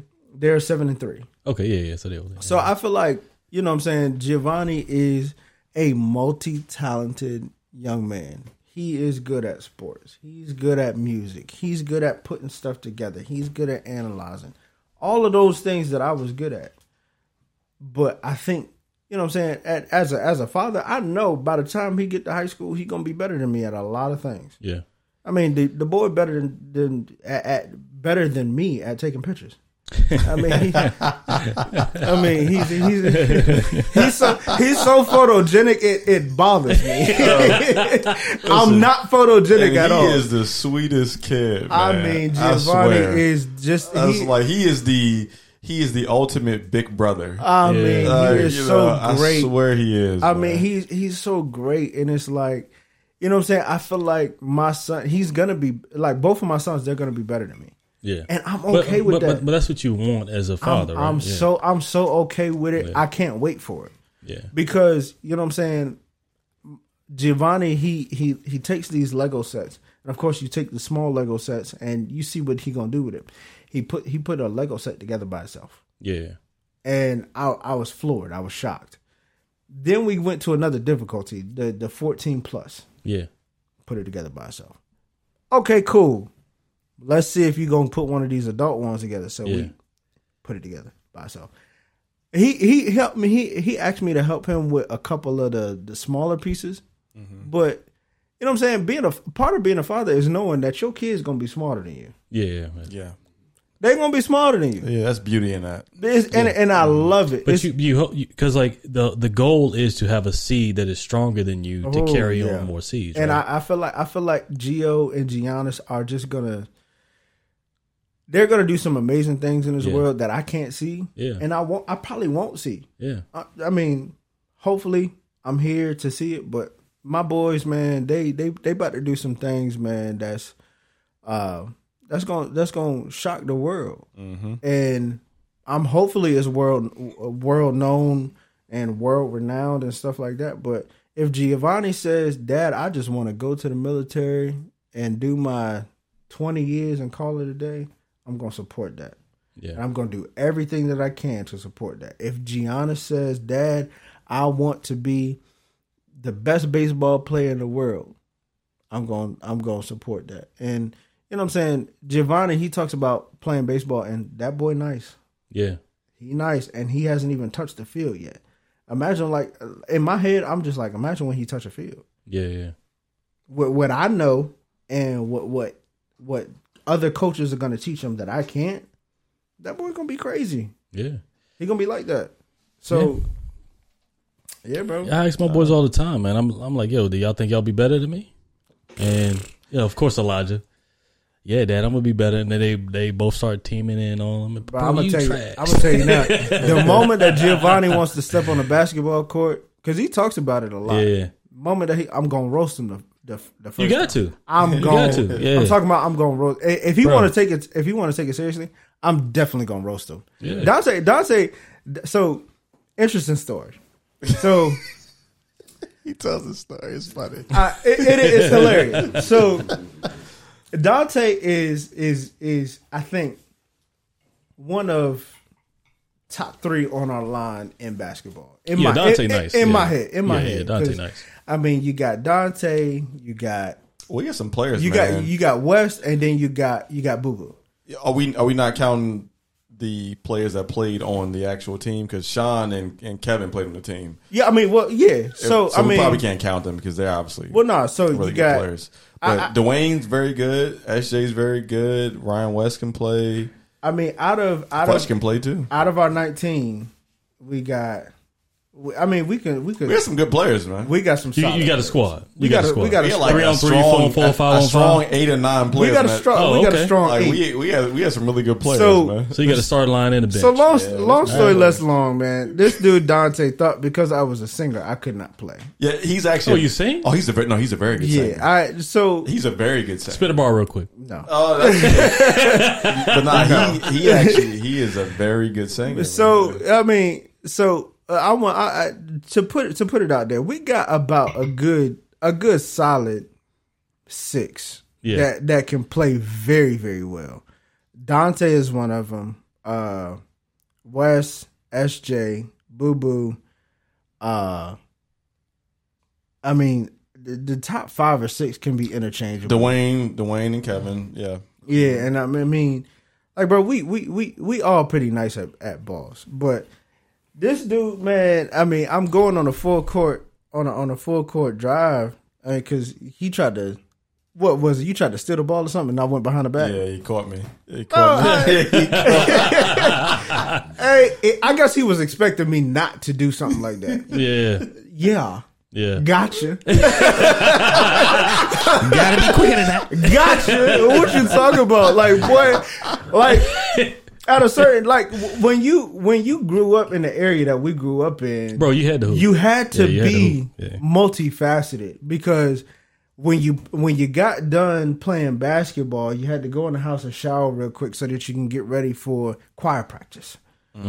So and, and and that's that's what it was for me. Like that's what my lifestyle was. Like I go outside, play uh play street football, all that other stuff, go play basketball, whatever, and then I gotta make sure that I'm back at the house before six o'clock because six o'clock was the time where we had to go for uh, choir practice. If I mean, and my mama didn't play about time. Yeah, You better be in this house before them street lights come on. that's a fact, bro. You Yeah. and be in this house, showered and ready to go out the house so that we can go to Gethsemane Baptist Church, Mm. so that you can go get yourself uh in this in this pulpit so that you can start choir practice. And so you know that was my routine. Um, you know what I'm saying? So it's like the reality is for me, you know, you had to be multifaceted, and then of course we had church league basketball and all of that other stuff, and so you know it, I tell that story all the time because he he was literally shocked, like Yeah. you know what I'm saying. It was it was a shock for him, like bro, like you you can sing and you play ball. So like, let me, yeah. So let, let me ask you this, bro, because you seem like a very talented young individual, right? Uh-huh. So when you said that um, you weren't really hitting the goals that you had for yourself, right, Mm-hmm. and that led you to your depression, like, did you overestimate the goals that you had for yourself, or did you? Like, did you have too many goals for yourself, or, or like, did, did you have aspirations of being a singer? Did you have aspirations of being a ball player? Like, what was it? I think I think uh, I had too many goals. for Too many goals, yeah. um because I wanted to be I wanted to be a music producer. I wanted to play the piano in church. I wanted to, you know, play the drums. I wanted to do all of those things. I wanted to sing on somebody's track. I wanted to uh, be a professional baseball player. And you know, the reality is, um, I got so I got so caught up in my should have, could have statements that it started messing with my head Yeah. um, and I, I've I've gotten so far away from the I should have done this or I could have done this, um, because that's what that's what that's what messed my head up. Yeah. Um, so I, I talked to a lot of guys who kind of were in that, that same boat, right? And it's like, if you, if you would have came to me at your age, I was nowhere near where you were, Yeah. right? So you would be the guy I would look up to and be like, okay, dang, I want to be like this guy. Yeah, You know what I mean? So um, I think we tend to forget because when we're surrounded by our peers and our peers are doing so well, we kind of forget where the people who we used to hang with are at now. You know what I mean? Because they're probably nowhere near where you are now. yeah. I mean, my my my best friend, he's a pastor. Um, you know, and we grew up in that time frame where you know the younger you were, the more powerful of a preacher. Yeah, You- I, you- I, you was I was in there. I was You know what I'm 19 as a, I had a church at 19. You know what I'm saying? And, Yeah. my best friend was the same thing. I don't, I don't, I don't know, but you know, we'll talk about his name after this. I'm pretty sure you know him. I'm pretty sure you do. But I mean, you know, he he got ordained as a minister at 16, Yeah, um, and I was there for it. And everybody was like, "Oh, Brandon, you're gonna be next," and all that other Yeah. stuff. And that's what we talked about, right? Being I'm just- pushed, pushed I'm there. just Right? like, brother, I, But again, looking for direction when there is no Yeah. I'm, I male figure in the house. I wasn't like. Don't get me wrong. I can encourage somebody, but if if you asking me to preach and and and do all of that stuff in front of somebody, like, it's cool, it's cool. But I at at 16, 17 years old, I wasn't ready for it. Because that's somebody else's path. You know what I'm saying? Like Yeah. I like, and I understood that at that time. Yeah. And you know, for me, I just, I just wasn't ready for it. It wasn't me. You know what I'm saying? The the hooping and the hollering and all of that Yeah, other I'm stuff. not. I'm not with all that. You know what I'm saying? Like it wasn't for me. bro. like I it, like for me, when I did preach, and, and don't get me wrong, I did preach sometimes. yeah, It was just a certain swag to what I had yeah, and you know what I'm saying. Uh, you know, uh, y- y- y'all y'all's friend from earlier. He was he was talking about how um, he said, uh, "Stop looking down." I it wasn't a looking down for me. yeah. Like I wrote some stuff down, but it was my bullet points. something that that I I talked to Dante about when he went up for his first speech. You know, you see what I'm saying? Like I, we made I made bullet points, and from those bullet points, I was able to glance down at them and then go back to the Yeah. whole entire paragraph that I was about to talk about. Yeah. I didn't need I didn't necessarily need it. And and so I've had and that was something that I learned from my best friend. My best friend, he he would write a whole entire sermon. Yeah. But now he's just he's just a bullet point type of guy. Yeah. You know what I'm saying? Like and and, and I mean those bullet type, those bullet point type of people, you, they get you in, in and out of church in 20, 30 minutes. huh? We ain't at church. We ain't at church all day. but when you got those people that want to that want to give you a paragraph per Yeah. bullet, Yeah. we in church for two hours. We out. We. so, I, I want to get away. I, I want to go home, Bishop. We got to watch some football, yeah, grandma got food in the crock pot. got food Bro, I got- the crock pot. I gotta get home. I got to go to Hardee's, go pick up my chicken. Huh? Let's let's stop playing. Yo, that is hilarious. Like, man. no, uh, man, I Listen, mean, and then when they say, I listen, I'm gonna say this one last thing, and I'm gonna let y'all go. and there's four things after that. And it's never the last leave, thing they're gonna leave say. me You're alone. lying on the pulpit preaching. You're lying. Leave, You're leave me alone. I'm hungry. I've been here since seven o'clock service. leave me alone. Don't say that you got one more thing if it's not the one more thing. I'm a church kid. I grew up in church. Listen, when they when they oh say oh it, my and then they, they get the man. wiping the brow Wipe with the Uh-uh. brow, yeah. with the with the handkerchief. You Don't know, do that listen, to me. You are not going home anytime uh-uh. soon. Uh-uh. Bro, Not they, for another start, they, thirty. they start trying to play. They try, start trying to play him off with the music. Yeah, yeah, yeah, yeah, yeah, yeah. Oh, He's Oh no, like, but he, I got but he control that. He controls. He control that because if because if the organ start start playing prior to him starting, Yeah. he gonna wave He him gonna off. wave him off. Go ahead, you go back. Don't you get back on that organ until I call you over here. Yeah, Listen. no, stop. yeah. Oh man. Leave me alone. Hey, look. Hey, listen. Hey, look. Let me tell you something. I I've I've been in church services, bro, where the spirit has The spirit, has has taken over, and brother, we've been there for about four hours. bro. Yeah. So, so, so in, in the eighties and nineties and early two thousand. Well, it- it really eighties and nineties. yeah, Uh, we would go to church from seven until seven. yeah. We'd be in church for twelve hours. So so uh, and, and Revi- revival is what That's they a medical it. it ain't it ain't What's a medical shift? it ain't You know, that work in the much hospital. That's a shouting medical shift. in the world. Y'all don't even go to the gym for thirty minutes, and you want to be in Call church shouting. Call them out. It's, it's all BP, ego. call them out. It's all ego. Hey, look. Call them out. Let me It's tell you something. them I- out. but but see, when you're when you're when you grow up in that type of time frame, I think a lot of people get away from. So me, I've focused on the faith in the relationship. Yeah. I don't focus on the church house. Mm. It's a business. It's bro, like It's a at, at the business. end It's of a the, at business, the end of the day, It's It's bro. entertainment, bro. I take I take myself away from because I m the reason why I didn't go to church before is because I got burned by church folk. Like church folk did not treat me the way that church folk were supposed to treat other people. So, you know what I'm saying? I had a child out of wedlock.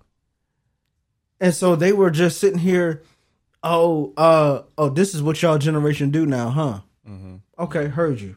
And then, you know, it was some family situations. And then when you grow up in the church, like my family did, everybody is in your business and in your family's business. And so I had people asking me about me and my sister, well, my sister's divorce. Uh, go ask my sister. Cause if she if she wants to share that information with you, she's going to. bro. So th- this this is a whole another thing, and I'm, Yeah, I'm that's a creating, whole- I'm creating, that's- I'm creating I a wanna- series yeah. on this. Well, I want, yeah, I want to, yeah, yeah, I, yeah. I want to, tra- I want to transition. Yeah, let's transition. No, I want to transition because, and I, and that, you know, that again, that we is. could, we could, that's a Bro, whole we can nother. talk about That's, that's that's a a- whole another two hours. That's a Yeah, fact. yeah. Yeah, That's a whole another nother want two hours. transition because we've been talking for a while, BP, about you being a family man, you Uh-huh. being a father, and you being a man who went to to college and being multi talented as a singer and athlete, and how proud you are of the boys. I do want to speak about you being an entrepreneur. You are wearing your brand right now. Absolutely. Finesse Elite. Yeah. Lamont also has the brand on. and I mean the brand is is fantastic, man. But before you go into that, I met I met him before, and then just this past uh, what is it, a week and a half ago, Wait, yeah. yeah, he had he had the sweater on. I'm like, bro, like that thing look like designer, bro. Like, where you get that from? He's like, yeah, bro, I got you, I got you. I, I didn't know it was his brand. Yeah. So, yeah, tell us about the start of the brand, Finesse Elite. Tell us about that. So, uh, man, I was getting into the story earlier.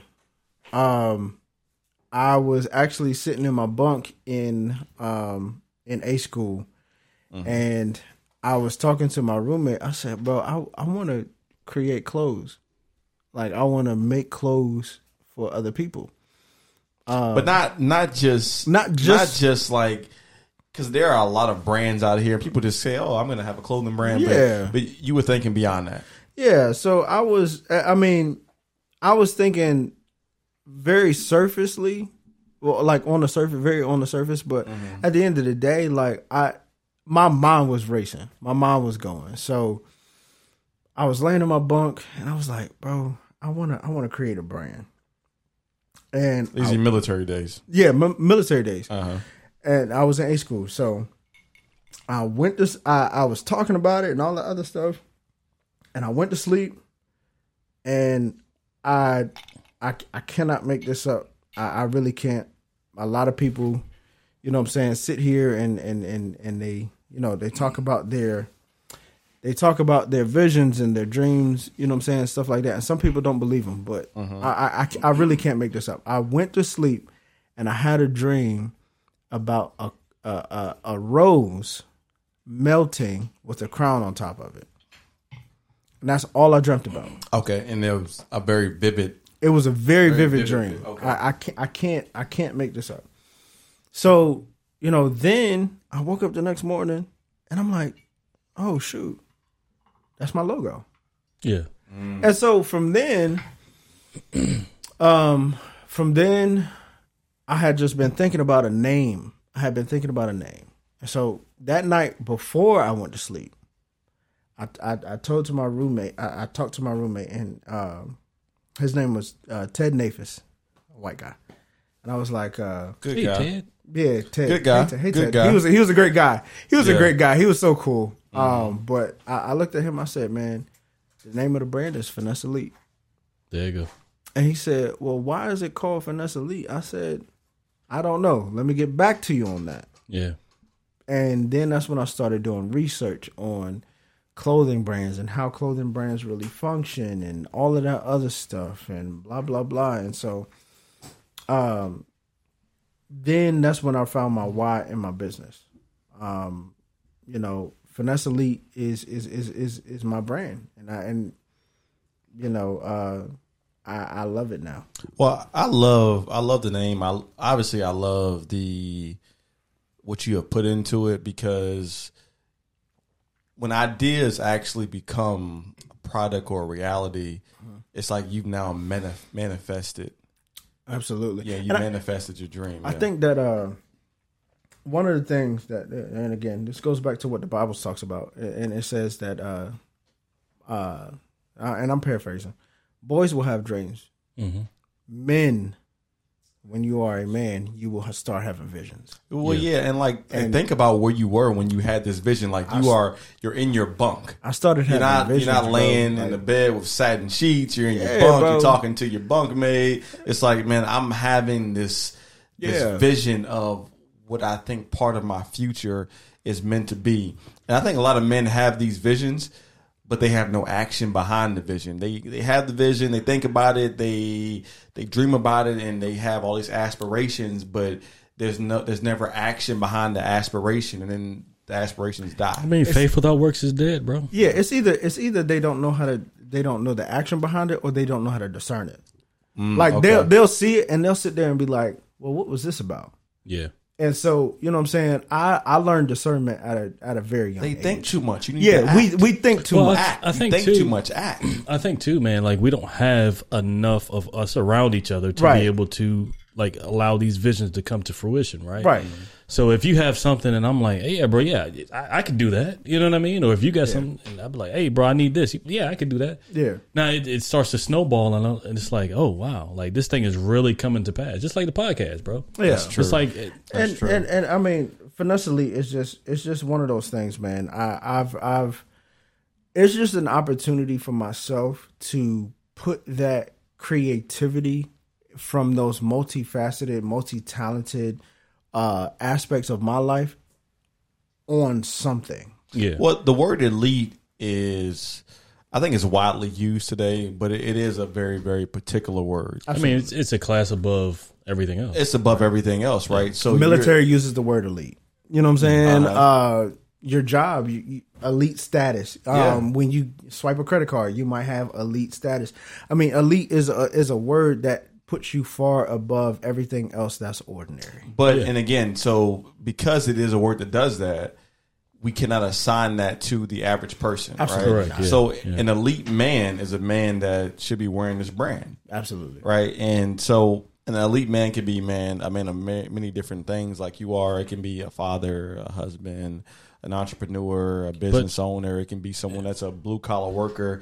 but be, but be are in the top man. of your class, right? top of your Wh- whatever your peers are, be Yeah. at the top where they're looking at you for advice, for guidance, Yeah. for whatever and, it is that they're going. Yeah, and you know the cameras are not going to show it, but Lamont to your right and to my left, right here in Oh, this yeah, corner, there is a a plaque that says Million Dollar Club. yeah.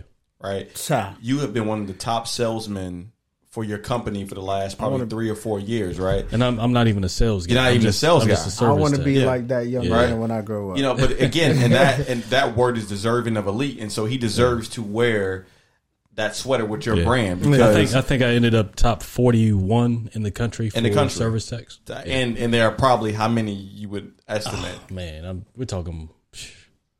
It's it's, It's almost it's almost a thousand uh, companies on the south side and another 900 on the peninsula. and those are companies. And, and so then those you just, think that's just in this small area. But if you're talking Yeah. Mm-hmm. about on a national scale, I mean, it's it's ridiculous. there. Ha- there has to be, I'm certain, over a million actual Yeah. actual Yeah, service tech guys, right? Yeah, probably And so. you're you're number 41 yeah. in the country, right? And I, I mean, we we look at the word finesse, right? And finesse is a word that oftentimes get, takes a negative connotation. It, because it gets misconstrued. some yeah. some people sit here and look at the word finesse and say, "Oh, well, somebody finessed me," and and so a lot of people think that that's that's a negative connotation. But if you look at it from another lens, it's it's just the the the intricate detail, Yes. Mm-hmm. the subtlety, and the structure in which you do something.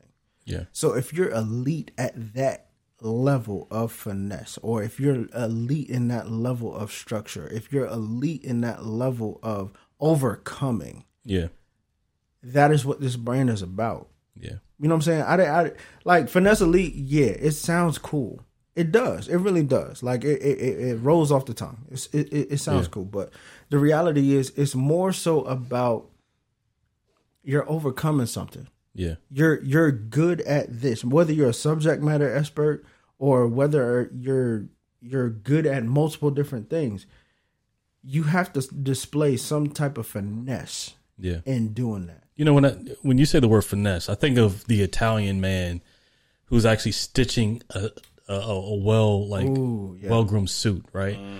Or either some mm. shoes or mm. a, a Hermes A cobbler. bag. A Yeah, cobbler. Yeah, yeah. yeah, that's okay. But but there, mm. there's a certain level of finesse that you have to actually execute your skill with in order to be considered a top brand. Absolutely. So, so so- somebody like Hermes or mm-hmm. Balenciaga, so, you know, so- mm-hmm. something and like so that, that's right? the thing bro like when i was thinking about it it was what do every every single person when you go to prom when you go to a special dance or something like that what do you put on your um what do you put on your suit a corsage that's right. normally it's Yeah. a rose Yeah, am i right and then you give the your date, you put it on her wrist, you see what i'm saying correct? Okay. so it's like Uh, Okay. I, I didn't experience prom. you know what i'm saying everybody's prom. I got kicked out of school before that. You know what I'm saying? and so, you know what I'm saying? The, the the reality is, bro, we you know, that's that's one of the things that I thought about. A rose has finesse in itself because if nobody knows any other flower, they know a rose. Mm-hmm. You see what I'm saying? Yeah. And a rose has finesse within itself Yeah. because you have a pink rose, you have a white rose, you have a red rose, you have all of these. Uh, you have a black rose, you have all of these different type of roses, but they display some type of finesse. A rose by any other name. Oh, Oh yeah, Yeah. yeah, but then, yeah. but then you put a crown on top of it. Mm-hmm. Mm. That's the elite part. That's the Oh, elite part.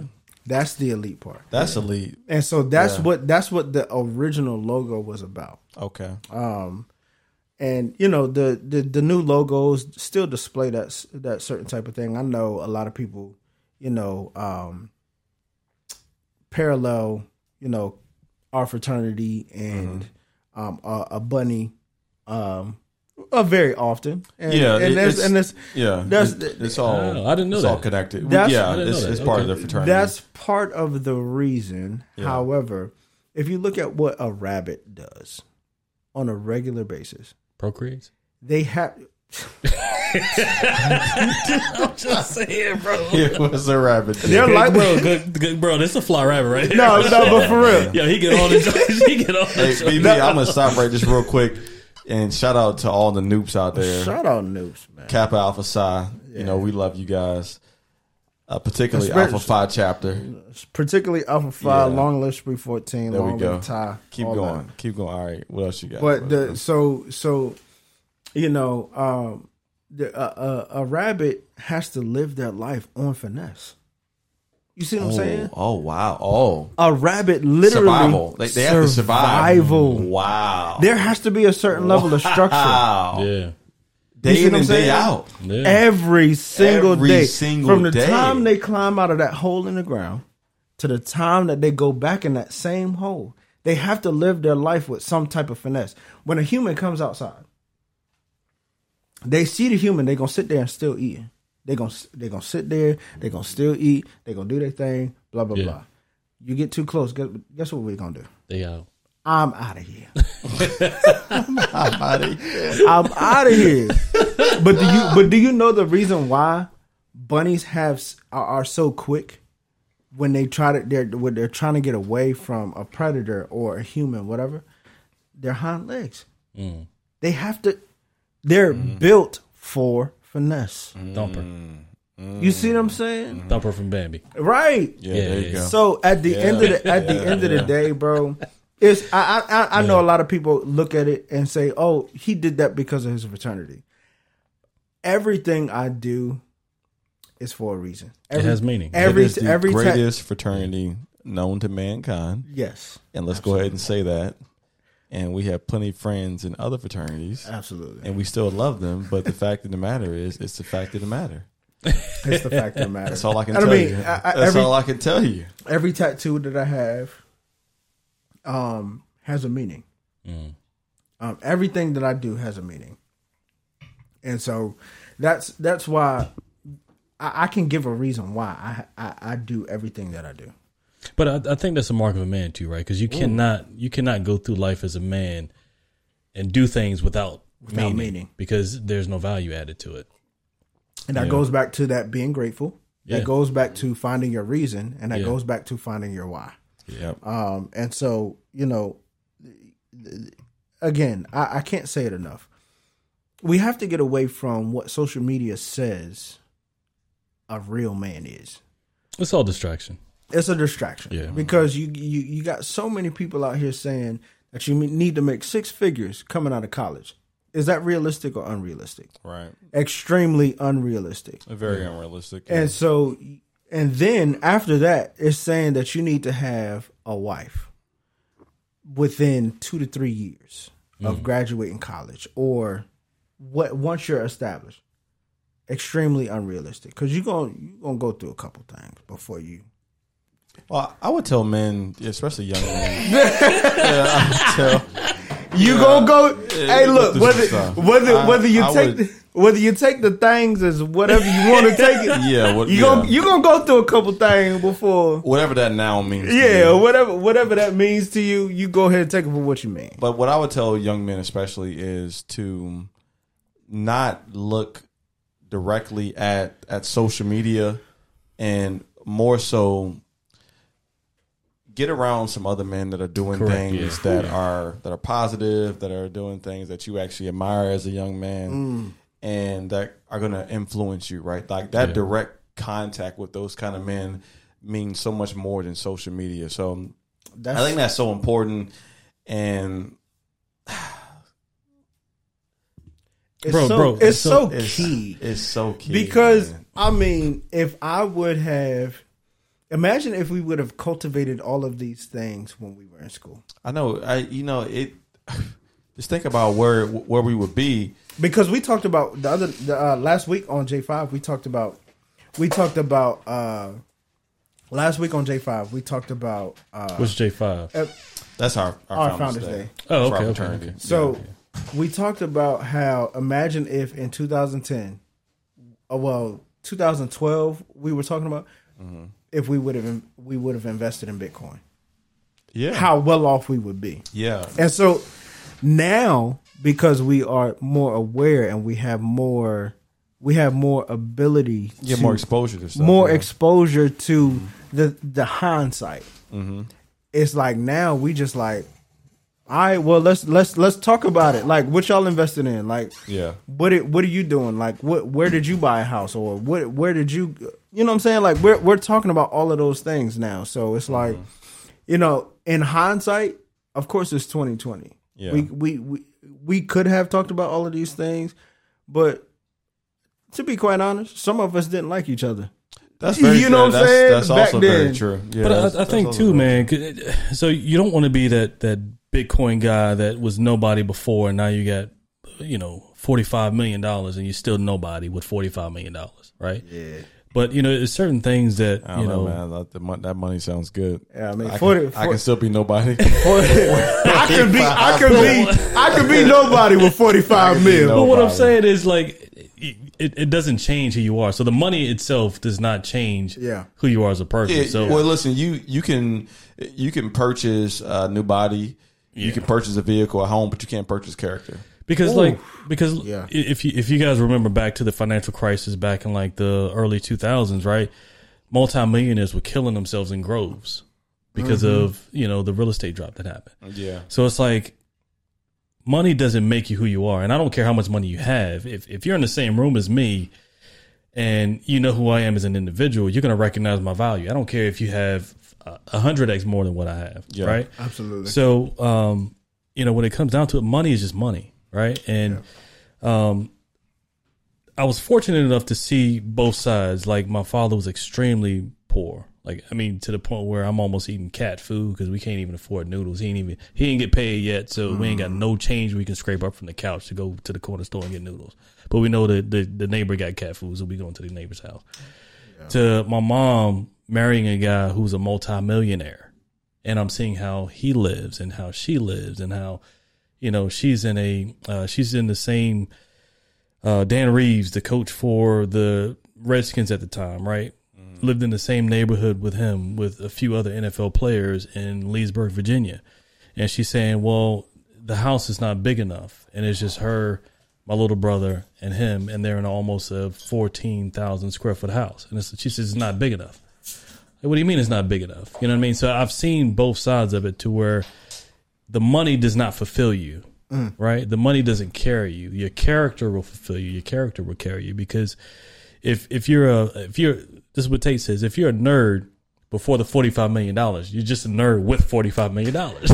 Bro, I mean, we talk about that nerd stuff, bro. I was into, I was into Marvel comics. no, that's not I no, think- that's not yeah, the nerd I'm talking. yeah, about no. the pocket square nerd I- I- that I nobody you. can get. I get yeah. I I mean, get listen, you. Like- we we were all nerds to an Yeah. extent. Well, hold so- on. So I was a different type of nerd. Like I had the comics. I, I bought the I'm on comics. the- No, yeah, Yeah, he's, yeah, he's I'm a big he's a big you. comic book I, guy. I, I, I bought that stuff to school with me. And That's so, cool, man. bro. That's cool. Now, now everybody into Marvel because they done made movies about it. yeah. Ah, okay, Heard you. yeah, I. I, I got you. But, but at the end of the day, I got the context. I was pissed at those movies because they weren't true to the comics at all. It was, weren't- it was only like two or three movies two that or was three, close to yeah. the to like which which ones in your opinion? Iron, the original Iron Man. Yes. Okay. Yeah. original Iron Man. Uh, we going if we're going newer, Venom, was Which- That was that was true to the comic. Really? Was it? cl- it was the closest. Okay. I'm asking. I, I want to. I want to. I want to say it's the closest. I closest. don't know because I, don't know Because I'm used to the Eddie Brock photographer that was still.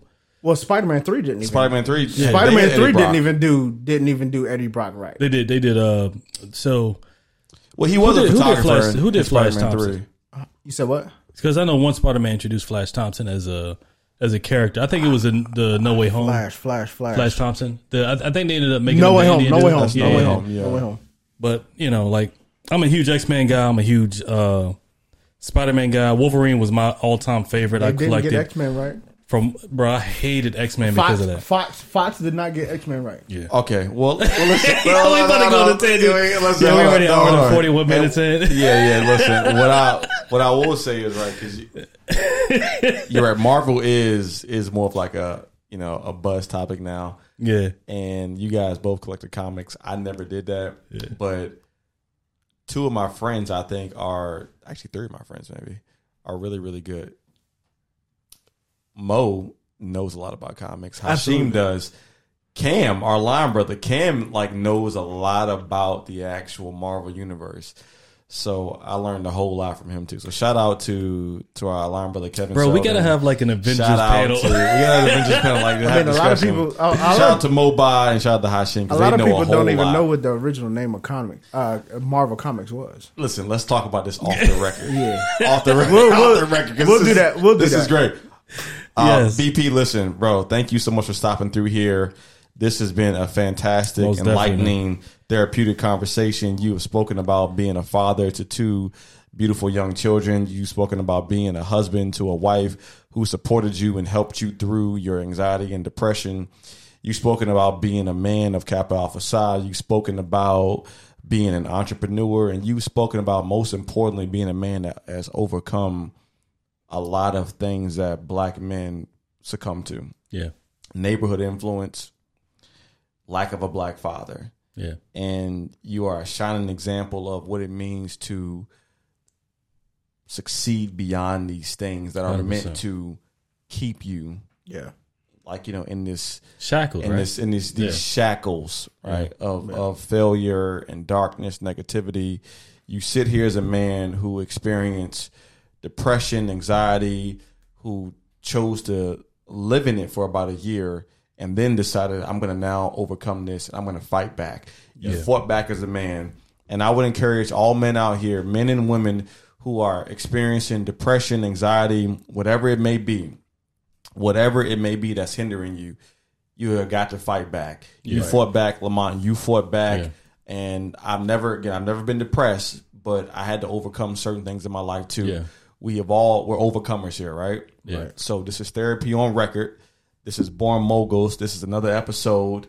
This is promoted, sponsored by Finesse Elite, the brand Big thanks. right here, Yes, right here. And shout out to my brother too for bringing us some merchandise. to Hey, the there show. we go. Right, sir. we get the Born Yes, Moguls sir. going, and thank you again, bro, for being here. I love you, Love you and back, I look bro. forward to the next episode where we bring you back on.